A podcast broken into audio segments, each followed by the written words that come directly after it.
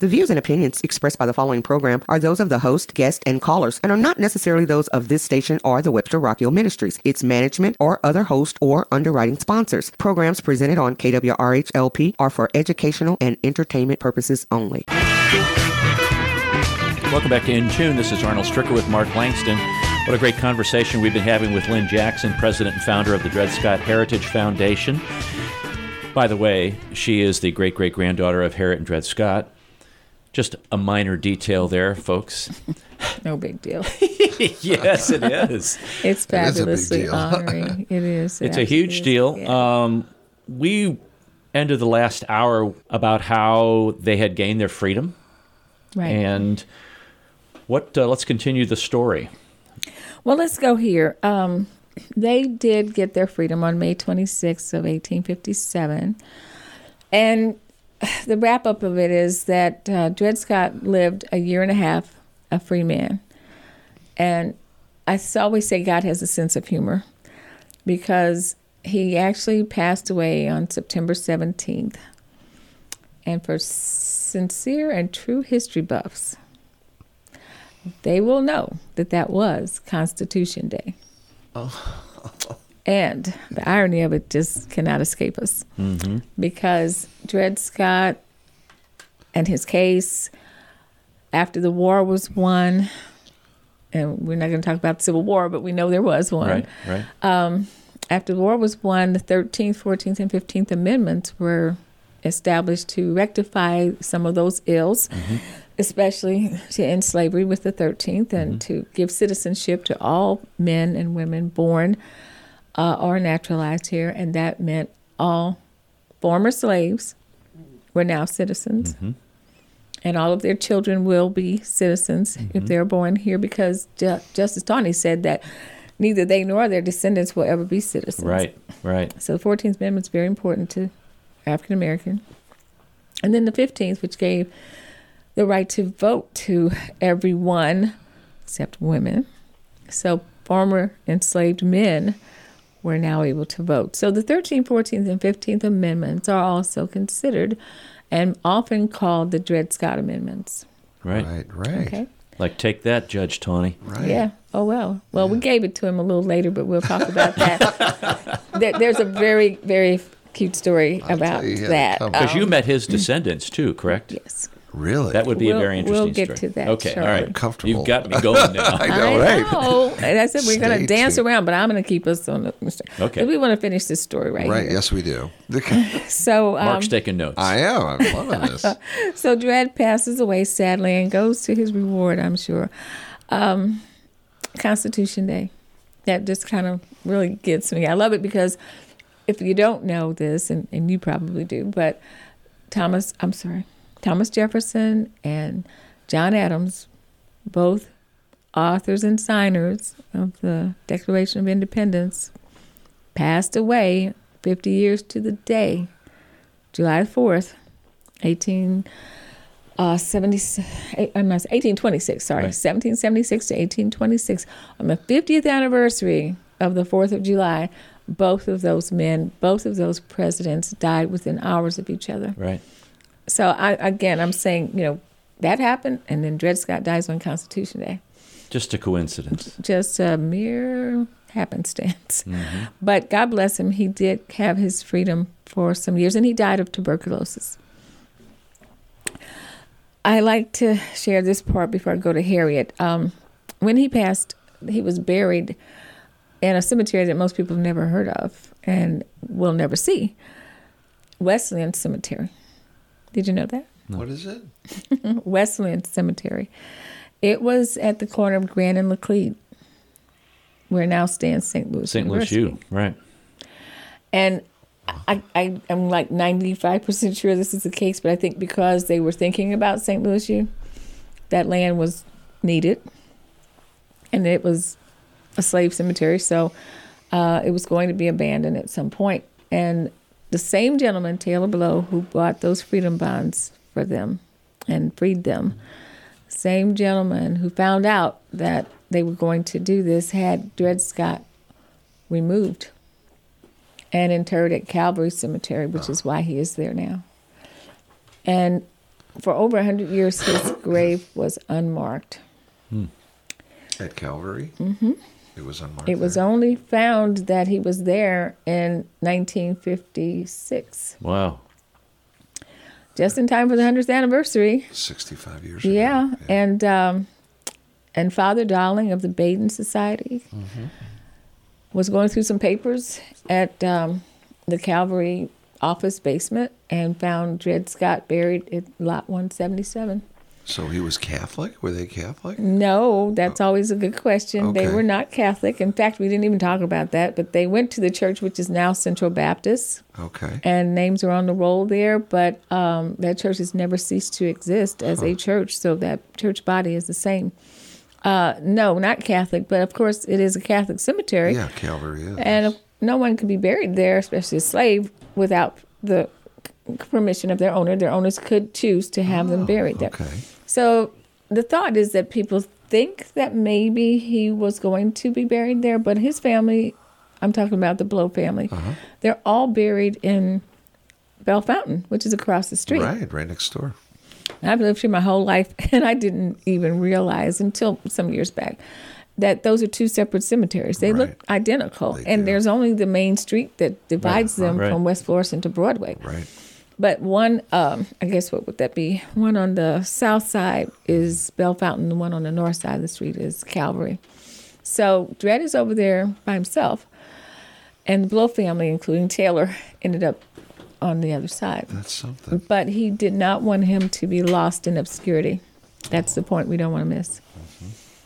So he paid for three plots to have him buried there That's great. and there's two empty spots on either side because you couldn't bury a black person next to a white person and that would guarantee that the another purchaser would not be inadvertently buried next to a slave Ay, ay. so So he know, was buried in the middle. of the three plots yes. Wow. i have a diagram of it Wow. so you know there are some pe- i've heard some people say oh that's not true but i think it was I think it was too. I I'm with think you it that. was Yeah. yeah so They and- don't know St. Louis history. No, they don't. oh wow!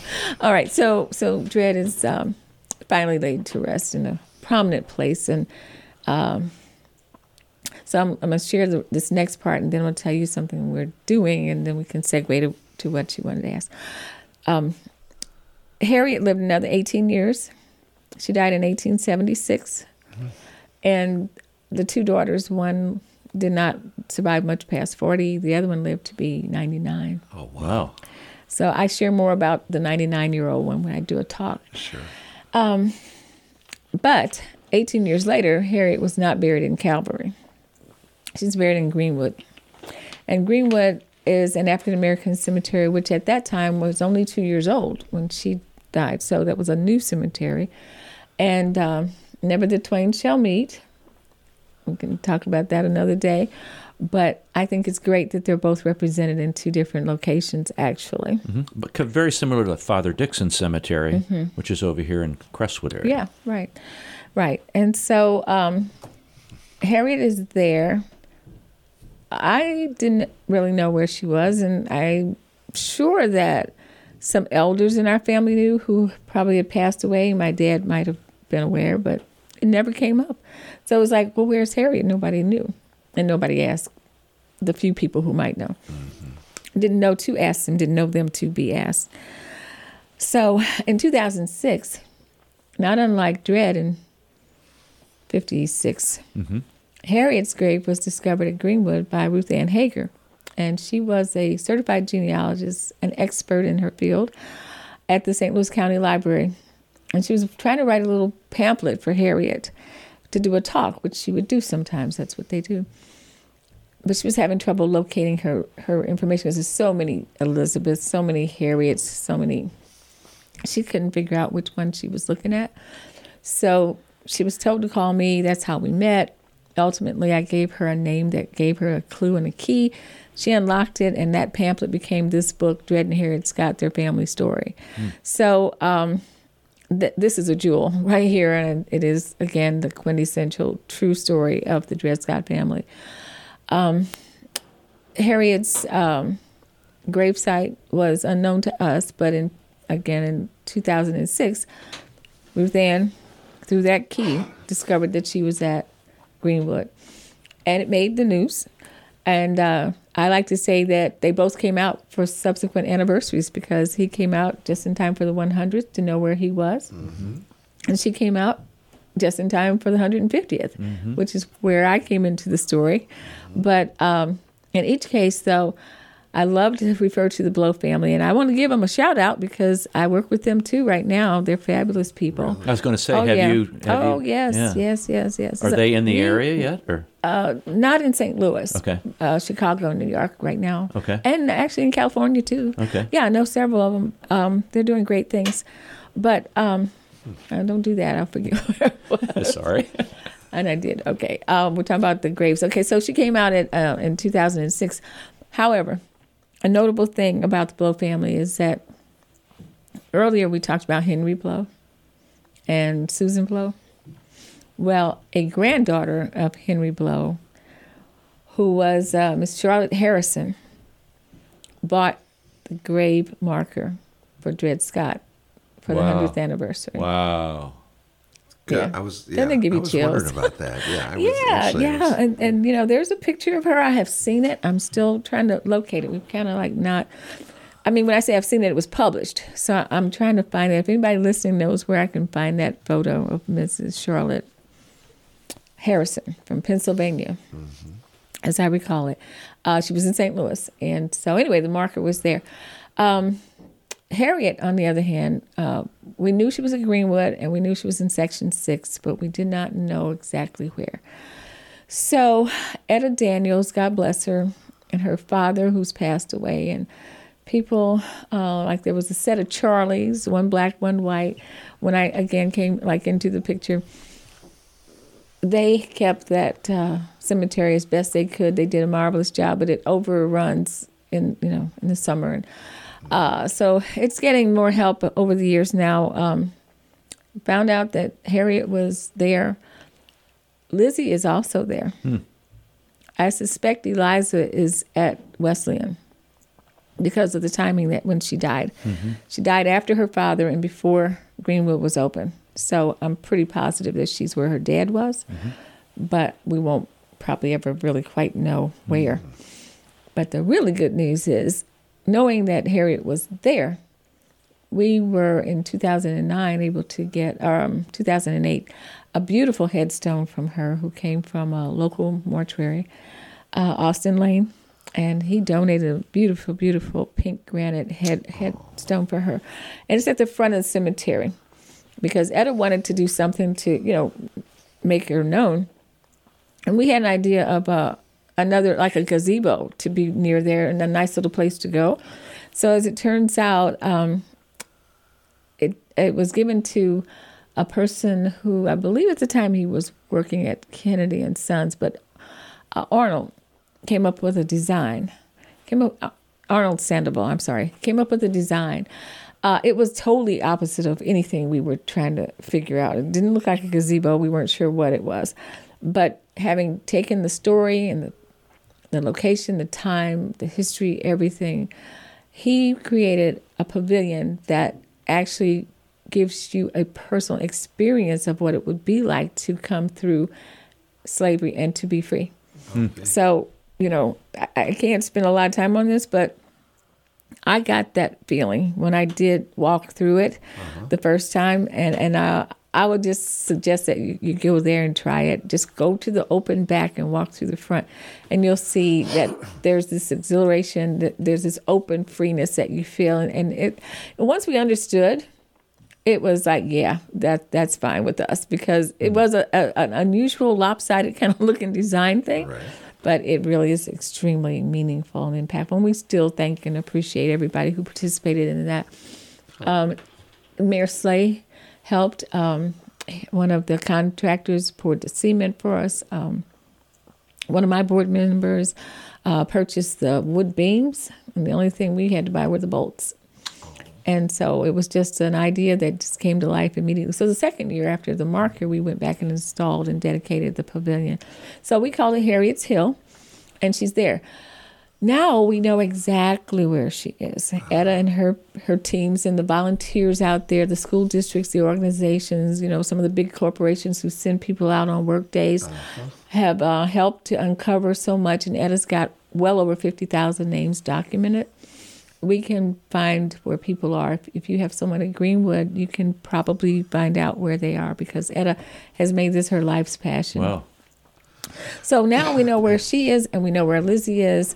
And when I leave here today, I'm going there and we're going to look again with one of my board members, Sarah, and we're going to see exactly what kind of markers we would like to put there. And we're going to hopefully issue a uh, GoFundMe campaign and ask people to help us to buy the appropriate markers to actually mark their actual places.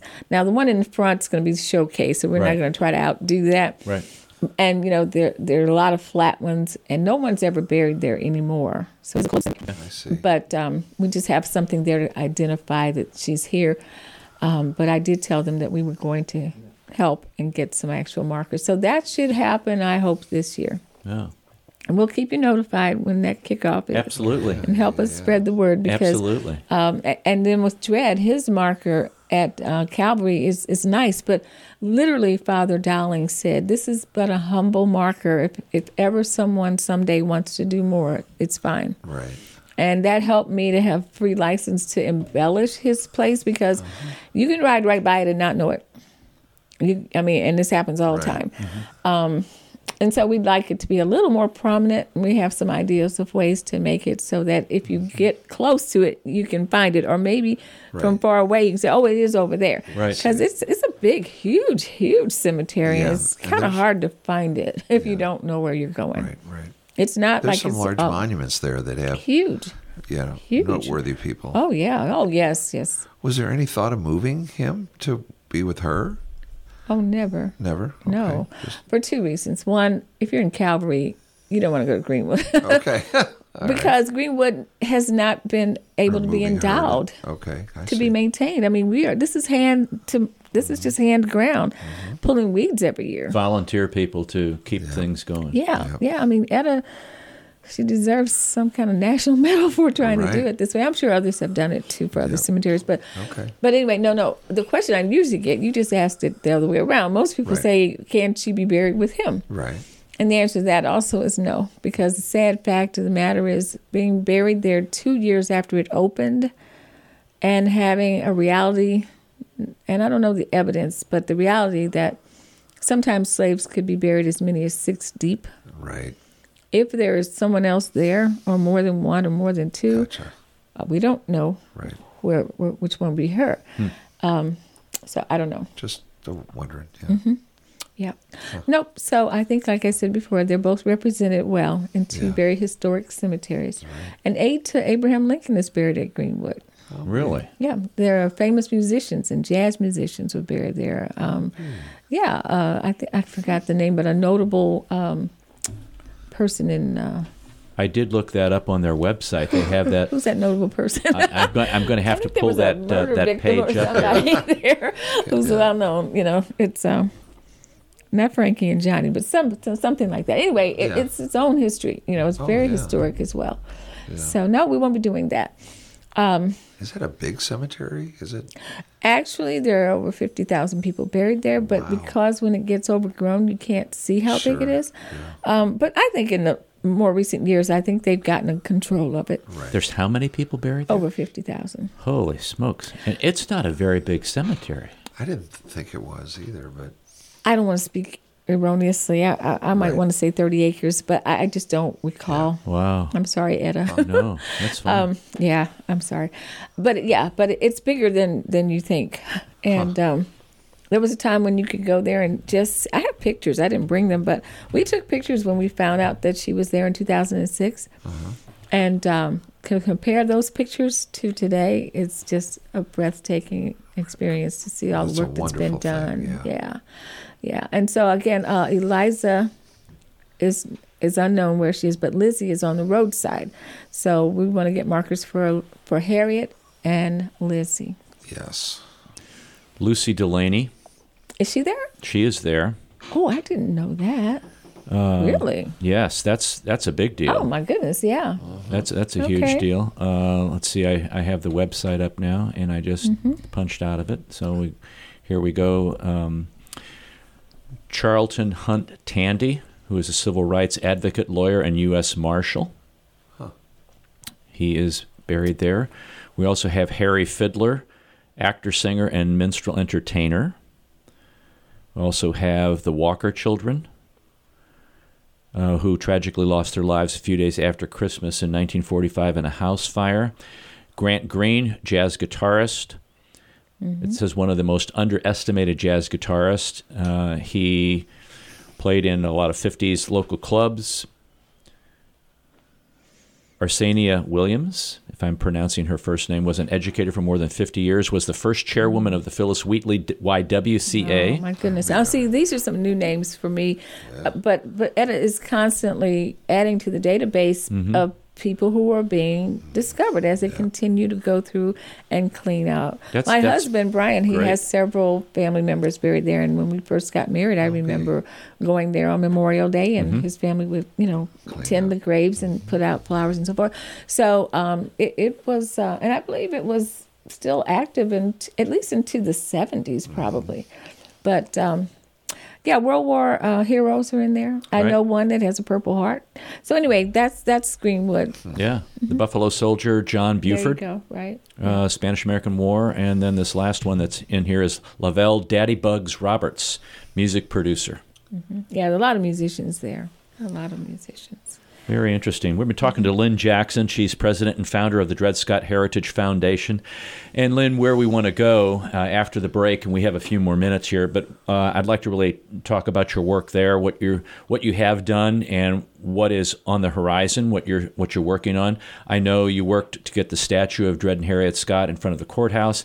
You also have there's like little miniature statues that are available, or I'll let you speak to that. You've also have been working on. Now it's slipping my mind. the dred scott freedom awards dinner The Freedom Awards dinner, also the stamp, yes Oh, dred scott stamp hopefully one day soon and there is. Matter of fact, if you could speak to that uh, quickly before break, there is, and we'll come back to that. But there is a website that you can sign up. You have to petition to uh, sign the petition to have the stamp uh, okay recognized. uh, we have a few minutes here for that just a couple Yeah. All right. So there is and never has been an actual stamp of Dred Scott.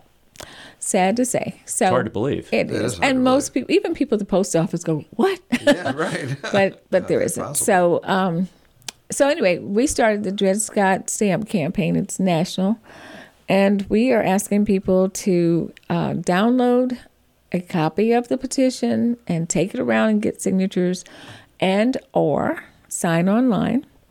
And we have to have oh uh, like just an inordinately crazy amount to impress people that there should be this stamp. You know, I was told that it was very difficult to get a Rosa Parks stamp, but there is one, fortunately, but it just came out. Um, so anyway, that that is our campaign. If you go to dredscottlives.org, you will find that. In fact, we made it easy because if you go to that website, dredscottlives.org, and look at the right hand corner, you'll see two stamps, and you click on that, it'll take you to the whole stamp campaign page. And what we really like to do is is get stamp ambassadors, I think we're calling them, from every state who will commit to try to get at least 100 stamp, uh, 100 pages. Now, we have a couple of people who have gotten a thousand signatures. wow. One lady did it in like three months. So we're either asking people to consider getting a thousand signatures or uh, oh, I'm sorry. Uh, 100 people get a 1,000 signatures, or a 1,000 people get a 100 signatures. And then we'll be at the 100,000 mark because I was told that, oh, you need almost 100,000 to, to impress them. Well, I, I, think Dred Scott's impressive enough. Oh, yeah. So I think it's we a need to- campaign for us awareness. we we will take that on as a project on Yeah. this on this particular radio show. Oh, bless you. and Thank we're you. not going to do. We're not going to settle for hundred thousand signatures. Oh, wow. Let's let's Take it. I, let's add another zero to that. Oh wow! Oh really? Oh Oh, you are so ambitious. I love that. I love it. You know, we can we can dazzle them with a hundred thousand or blow them away with Blow a 'em million. away. Well, let's blow them away. I say thank I, I you. think I think so too. So we will make that a project of the In Tune Radio Show. Thank you. I have a national coordinator in Florida, Mary Sternberg, who raised a lot of money for the statue. And once she heard about the stamp, she was on it. So we have a we have a network of people that can help. We do. promote We have connections too. Yeah, we, thank we will you. do that. We will be back. We've been talking to Lynn Jackson. This is Arnold Stricker with Mark Langston of Intune. You're listening to KWRH 929 FM, your community radio station in Webster Groves, Missouri. Up here on Intune because we're talking to Lynn Jackson, president and founder of the Dred Scott Heritage Foundation. And folks, if you have not heard the conversation in the previous hour and a half, you need to check it out on Apple Podcasts or SoundCloud when we post, or the video will be available on Facebook on Radio 63119. And Lynn, before the break, we were talking about the variety of things that the foundation has been doing, and I know that you have tours actually that you do sponsor or take part in. Is that correct? Yes, we have a Dred Scott bus tour that it's well, we're trying to make it annual, and then I've had some special requests. But if anyone wants to request a Dred Scott bus tour, um, they should contact us. And the best way to contact us is at info at the dredscottfoundation.org. Um, that would be the best email way. But the Dred Scott tour is locally, and uh, it's about different places where Dred Scott is currently recognized. Um, I had one lady ask me on the first tour, "Well, where are you going to go? To the courthouse and the cemetery?" And I said, "Why don't you come on the tour and see?" Right. And throughout the day, I said, How am I doing? And she said, Oh, not bad. And then she said, Wow. And then at the end, she said, Wow, you got me. So we know a lot of secret places where he is, and people drive by these places every day and have no clue that this historical person is either being uh, part of a mural or maybe even a, another bust is out there. Um, There too, actually. A statue is one thing, but we since I've started doing this, and we have two busts of him in the area. Uh, so anyway, it's a fun tour. And when does that tour normally take place? Normally it's in the fall, like Okay. around the last of October, first of November. But I have done tours for uh, wedding showers, uh, and different uh, family reunions. Cool. So yeah, we can do um, whatever somebody might want to do. And you've taken place in several kind of group discussions or uh, what I would Well- call symposiums. Yeah, we we have sponsored um, what we call Dred Scott Presents Sons and Daughters of Reconciliation, and that includes other descendants of famous people in our group, some of whom are descendants of Thomas Jefferson and Martha, Thomas Jefferson and Sally Heming, Jefferson Davis, the Blow family, Chief Justice Taney. I have descendants we work with there. Um, uh, Frederick Douglass descendants now. We did a program in Alabama, no, oh, no, I'm sorry, Jackson, Mississippi last fall for the Ethics Project, and we will be doing something in March.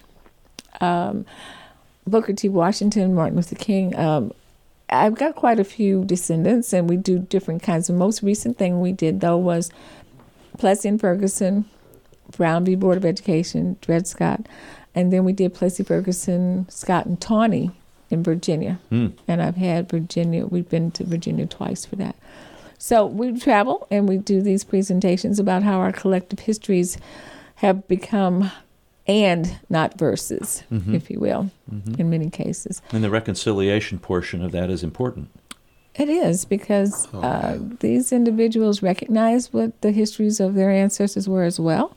And we are looking to try to do something different today. We don't want to repeat those those um, errors and sins of the past. And So- people can get information on the uh, dredscottlives.org Yes, site. yes. Yes. The past events are on dredscottlives.org and also the dredscottfoundation.org has some past. In fact, it has 10 years of archived history. Okay. So we keep it up, we keep it current. Uh, it has a store and donation buttons that are active, but we're going to put a new store on the Dred Scott Lives. We have a new product, which I'm excited about. And hopefully, in another month or so, it'll all be active on there. Okay. And you Mm-hmm. were showing me this uh, particular photograph and an upcoming Dred Scott Freedom Awards dinner, which is happening uh, March the 28th here in St. Louis. That's true. This will be our third Freedom Awards dinner where we honor individuals who have contributed to our society in a magnificent way. Um, the third one will have a theme of 400 plus years of fortitude, which recognizes the 1619 to 2019 anniversary of when the first enslaved people came over, as well as the Constitution. And we were very fortunate that um, I guess it was 2016 maybe, I filmed a, a segment for a constitutional documentary, a PBS three part program called A More or Less Perfect Union. Hmm. And it just came out on January the 24th and 25th. The producer, the brain, it was a brainchild of Judge Douglas H. Ginsburg, and he's of D.C. Courts Court of Appeal. Now, he, as it turns out, is going to be here at the dinner as our honorary chairman. We're going to show a portion of that, a brief segment of it. But this year, on February 3rd, was the 150th anniversary of the 15th Amendment that I said gave the black right. men the right to vote. Mm-hmm. Uh, well, yes, black men. And then it's also, as we must must know, the 19th Amendment, which gave all women the right to vote. Right. That whole thing about everybody gets to vote at the 15th, you know, Virginia Minor fought that here in St. Louis at the old courthouse too. Right. And she lost, but that's where the women's suffrage um, movement came from. right. Yeah, uh, and and of course the ladies in New York, um, Miss Candy, um, Cady Stanton. Uh, but but these two anniversaries, the 150th and the 100th, are also being recognized. So we have a lot to commemorate and celebrate this year. But mostly, uh, we're excited that the judge is going to come down and that this documentary is out. It couldn't be more timely. Oh, yeah. But we have 17 people that we're going to honor. And uh, you'll be seeing a lot more of it in the press. I've done other radio shows and so forth. It's, please, everybody, go there and sign up. We'd love to see you there. Right. That's Saturday, March 28th at the St. Louis Hilton Frontenac Hotel on Lindbergh, and you can go to the website dredscottlives.org to get more information about that, right? And uh, where the contact is for tickets, etc., like that. There's also an induction in uh, in April into the 2020 Missouri Public Affairs Hall of Fame for Dred Scott. I was reading also, and there's just a lot of things that you are really involved with, and you really didn't well, plan to do that, did you? no, I sure did not um, you know, there are a couple of bills in Jefferson City now that are out there that have to do with Dred Scott. So we're going to be looking into that to see how far they may go.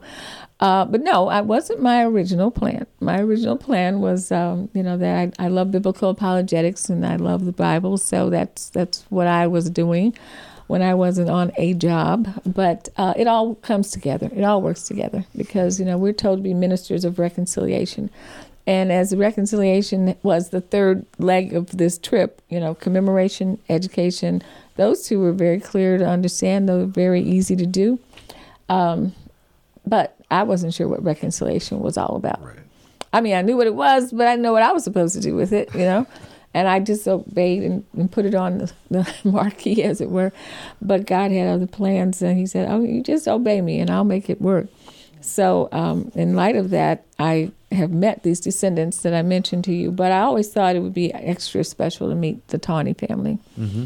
And I really figured that it would take, you know, a couple of years to warm them up to the idea that they might want to work with me. And they actually found me. Wow. Yeah, they did. Um, there's a play that Kate Taney wrote, and she and her father Charlie are the two that I connect with the most in our project. But their whole family is very supportive, pretty much. Um, they uh, she wrote a play about our descendants. I'm yeah okay get this right. She wrote a play about descendants of Taney and Scott meeting in a coffee shop. So um, when she did the play, she didn't know me, and they were about to put it out at the Actors Studio in New York when uh, her director asked, did she know or could she find someone from the Scott family to come see the play? And she Googled, found my website, and I was floored. So I went and uh, I, I met them. I saw the play. Uh, they're totally amazing people. And they own their part of the history. So um, mostly Charlie and I actually travel together. We'll be at the um, Oklahoma University Law School on March the 4th, right around that time of the anniversary.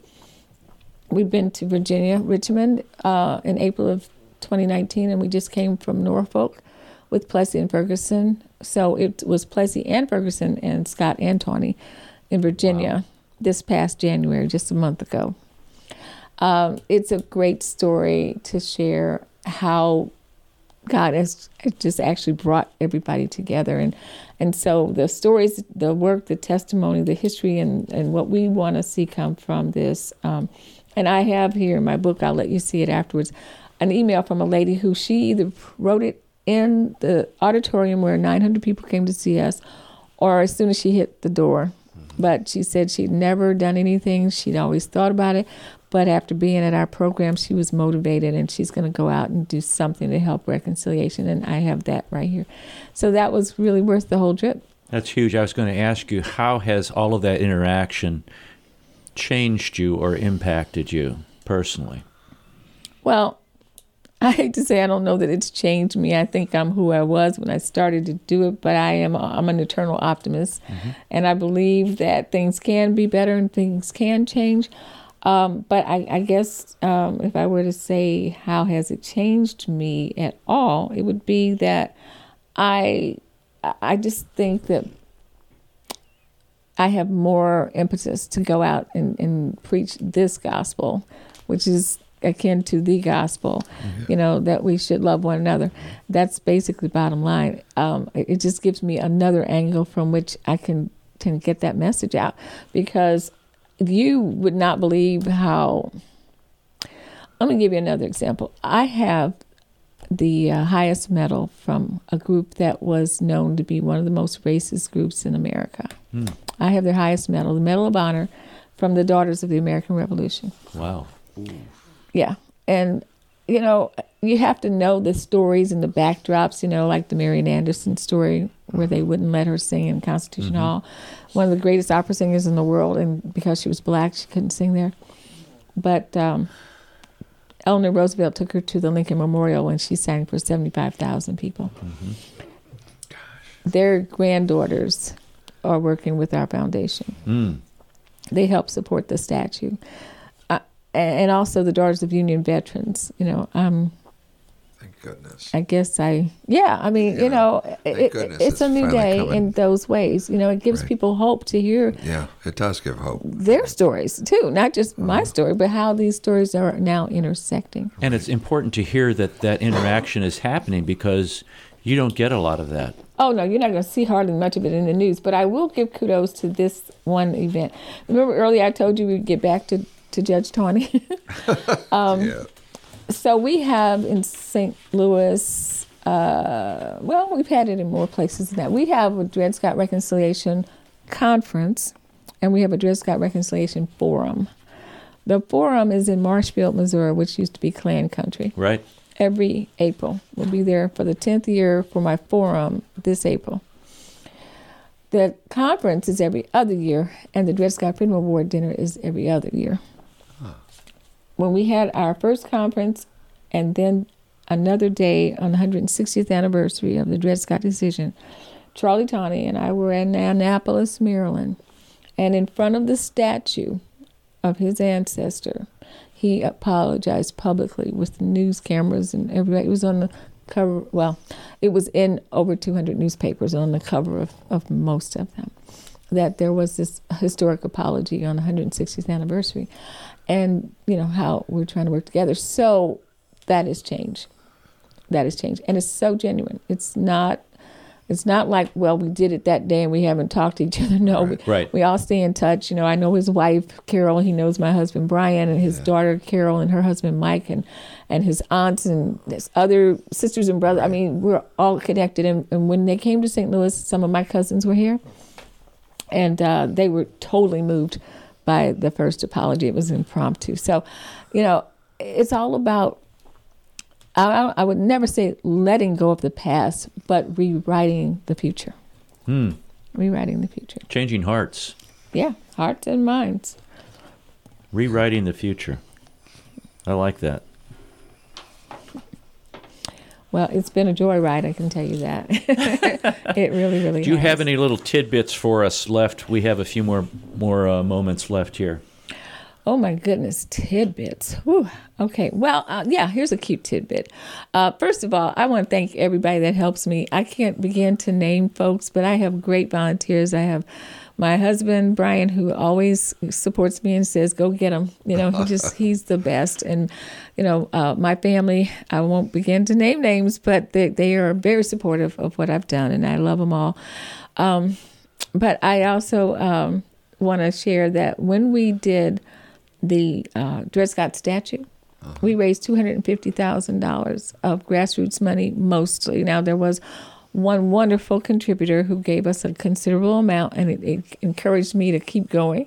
But Harry Weber is the sculptor of this beautiful piece of Dred and Harriet, and uh, we do have a fourteen-inch uh, replica of it that is three D printed. It's not a plaster cast or something, but literally was printed on a 3D printer.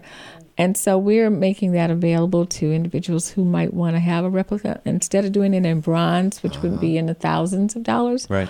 So um, they can check out our website for that. But we also do need to put a little more information out there today for them to actually purchase it.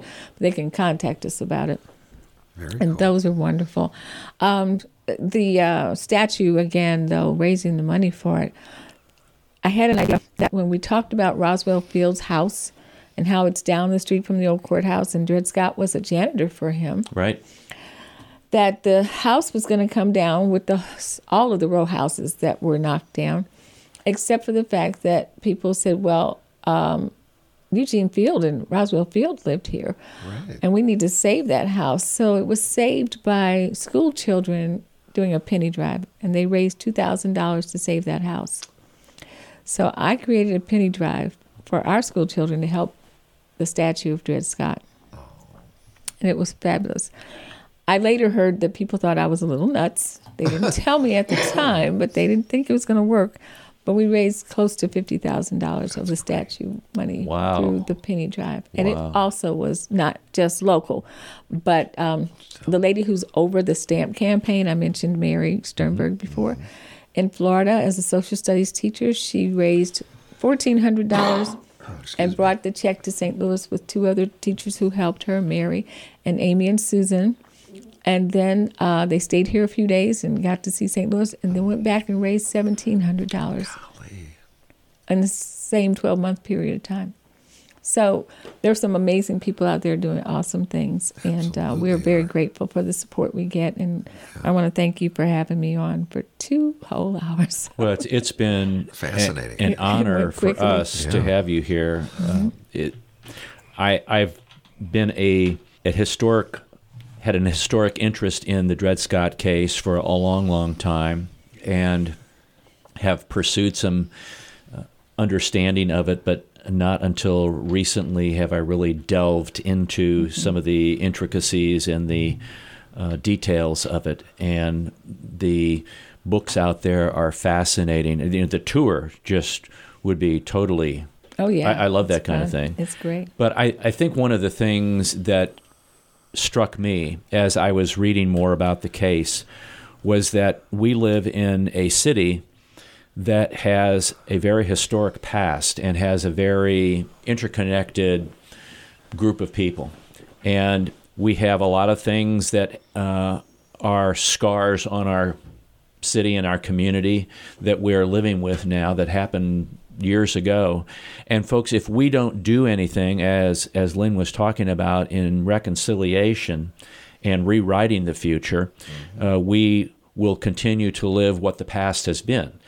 And it all begins not with uh, a, a group or um, everybody standing up and going to a march. This is this is my personal opinion. Now, remember, the views and opinions expressed by the guests and hosts are those of the guests and hosts, and not of the station or station manager. It's it's it's something where we all need to individually get involved and become a part of rewriting the history in a positive way. And you know, the, the purpose again of the show is to fill in the gaps of the historical narrative that we have not been taught when we were children. When I was a child, there are things I don't know that I needed to know. There are things I learned that I should not have learned. And it's Right. it's balancing that out. Well, African American history is so excitingly interesting. It's, it's a sad history, uh, but on the other hand, there's some incredibly uplifting and inspiring stories Yes. about what people have done. And that's why we have our Dred Scott Freedom Awards dinner. Uh, I want to just say one more time for the people who are being honored and for my dinner chair, Miss Peggy Lewis LeCompte, who is just a phenomenal woman. Uh, I couldn't probably do this without her, but we want people to recognize that the, everybody just starts from where they were when they were a child. You make your life what it is, Right. you know, and then the things around you don't let the circumstances stop you. You know, Dred and Harriet didn't. They didn't have to go that extra mile and go to the Supreme Court. They could have said, you know, six years in Missouri, Right. we got to live here. I think we're done. We're done, You know, right. we can we can just be okay here. But they didn't, you know. They went that further amount. And look at all the change that it wrought. You know, it took Oh, yeah. an incredible amount of per, uh, courage for that. They hid their daughters away up to two years, possibly, Mm-hmm. you know, just to keep them safe so that if it turns out well, they have their family intact.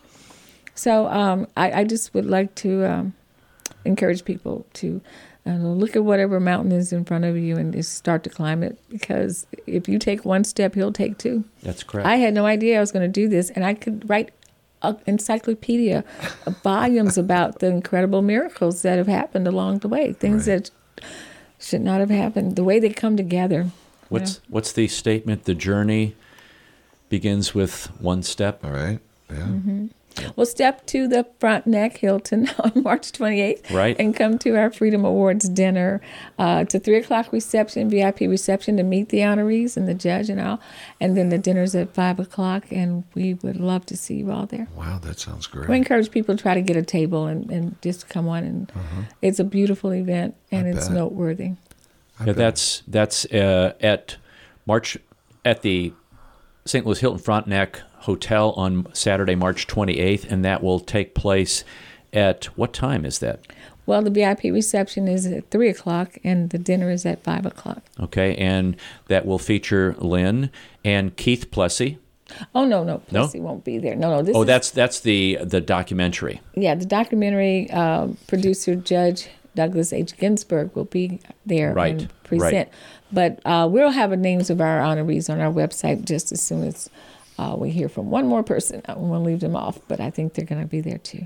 and that's dredscottlives.org, dredscottlives.org. And if you want some additional information uh, that has been kind of cataloged, the dredscottfoundation.org, that is past information, but the current information is on dredscottlives.org. Lynn, thanks very much for coming in today. It's been an honor and privilege for us Thank to have you. you on, and uh, hope to have you back. And let's keep going on the on the stamp. Yeah. Thank you so much. Dred Scott does live. He does. Well, Mark, I'm just uh, I'm blown away by the discussion we've had and by Lynn's graciousness in, in talking to us about this. This is probably the most historic event that has taken place in St. Louis, and uh, and it's such a national thing, and it's right here in our own backyard. And to have uh, someone who is a direct descendant of Dred and Harriet Scott in to talk to us today is just amazing to me. how, how fortunate we are. Yeah, we are, Lynn. I really to have you here. Uh, I want to just say thank you again for coming. I mean, it really is because we don't. There's so much of the history. Sometimes you think you know, you just don't know the depth of it and how it touches so many lives. And you know, there's things that are just amazing to me. Like in 1957, they finally. That wasn't that long ago. You know. Some of us were alive. Yeah, some of us were alive, right? So anyway, So All the right, Dred guys. Scott Heritage Foundation, a, a legacy of courage. You know, they they have uh, their goal is to promote the commemoration, education, reconciliation of the history. As Lynn was talking about, there is uh, a wide variety of uh, past, uh, immediate, and future things that are going to be uh, happening. It's to honor and remember what uh, Dred Scott and Harriet Scott really went through to provide uh, many African Americans their ultimate freedom uh, and the recognition of the, as Lynn was stating, the 13th, 14th, and 15th Amendment, which are referred to as the Scott Amendments. Dred Scott So, a very, very important time in our history. You need to be aware of that because March 6th is the 163rd anniversary of the decision.